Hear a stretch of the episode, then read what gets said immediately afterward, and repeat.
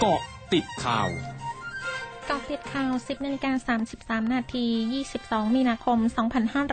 2565 นายจุลินลักษณะวิสิทธิ์รองนายกรัฐมนตรี และรัฐมนตรีว่าการกระทรวงพาณิชย์เผย การประชุมคณะรัฐมนตรีวันนี้กระทรวงพาณิชย์ยังไม่มีการเสนอเกี่ยวกับเรื่องราคาอาหารสัตว์ให้ที่ประชุมพิจารณา โดยจะต้องมีข้อสรุปจากคณะกรรมการร่วมที่จะมีการประชุมในช่วงบ่ายวันพรุ่งนี้ก่อน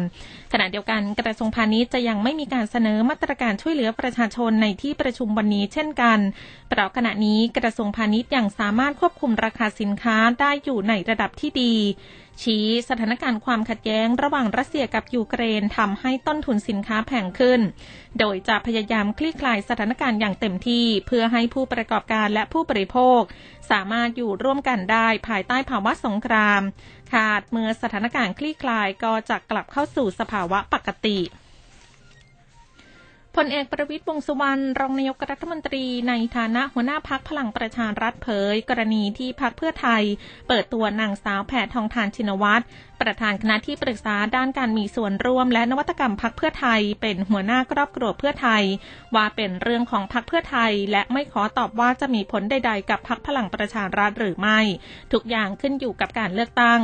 ส่วนกรณีที่พักเศรษฐกิจไทยเปิดตัวแล้วถือเป็นพักพันธมิตรของพักพลังประชารัฐหรือไม่นั้น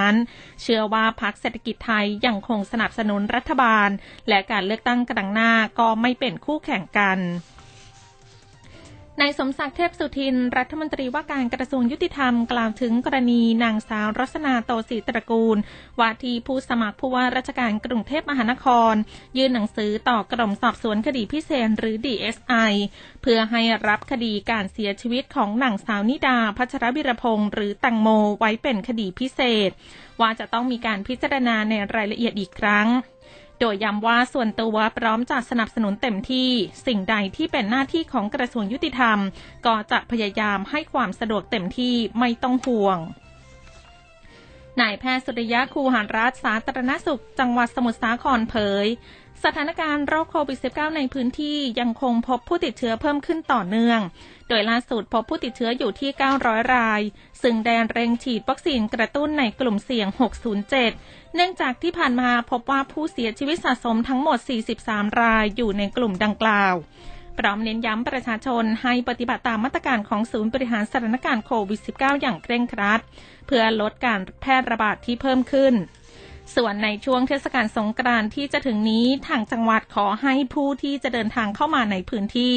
ตรวจ ATK ก่อนเพื่อความปลอดภัยในการร่วมกิจกรรมประเพณีต่างๆ ช่วงนี้ไปเกาะติดวิกฤตรัสเซียยูเครนค่ะเกาะติดวิกฤตรัสเซียยูเครน สำนักงานข้าหลวงใหญ่สิทธิมนุษยชนแห่งสหประชาชาติเผย ณ วันที่ 21 มีนาคม มีพลเรือนเสียชีวิต 925 ราย นับตั้งแต่รัสเซียเริ่มปฏิบัติการทางทหารในยูเครน โดยในจำนวนผู้เสียชีวิตดังกล่าวเป็นเด็กหญิง 11 ราย เด็กชาย 25 ราย และยังมีเด็กๆ ที่ยังไม่ทราบเพศอีก 39 ราย ขณะที่มีพลเรือนบาดเจ็บอย่างน้อย 1,496 คน ช่วงหน้าคืบหน้าข่าวอาเซียนค่ะ ร้อยจุดห้าคืบหน้าอาเซียน สถานีโทรทัศน์ของทางการจีน รายงานว่าทีมเจ้าหน้าที่กู้ภัยลงพื้นที่เกิดเหตุเครื่องบินของสายการบินไชน่าอีสเทิร์นแอร์ไลน์ตกในเขตปกครองตนเองกวางสีจ้วง ซึ่งเป็นเหตุเครื่องบินตกครั้งแรกในจีนนับตั้งแต่ปี 2553โดยชิ้นส่วนเครื่องบินถูกพบกระจายทั่วพื้นที่ภูเขาที่เครื่องบินตกลงมา ขณะที่ทีมงานจากหน่วยงานด้านการบินลงพื้นที่เช่นกัน กระทรวงการต่างประเทศรัสเซียเผยวันนี้รัสเซียระงับการเจรจาสนธิสัญญาสันติภาพกับญี่ปุ่น เพื่อตอบโต้การออกมาตรการคว่ำบาตรของญี่ปุ่น โดยรัสเซียไม่สามารถเจรจาเรื่องดังกล่าวต่อได้ เนื่องจากเป็นไปไม่ได้ที่จะพูดคุยหารือเรื่องความสัมพันธ์ทวิภาคี กับประเทศที่มีการแสดงจุดยืนถึงความไม่เป็นมิตรอย่างชัดเจน สำนักข่าวรอยเตอร์รายงานวานนี้ว่ากลุ่มบริษัทผู้ค้าปลีกน้ำมันของทางการอินเดีย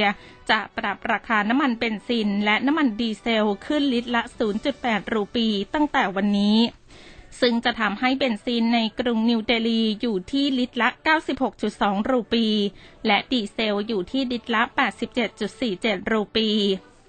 ถือเป็นการปรับขึ้นราคาน้ำมันครั้งแรกนับตั้งแต่เดือนพฤศจิกายน 2564 ทั้งหมดคือกติดข่าวในช่วงนี้ สุพิชยาถาพันรายงานค่ะ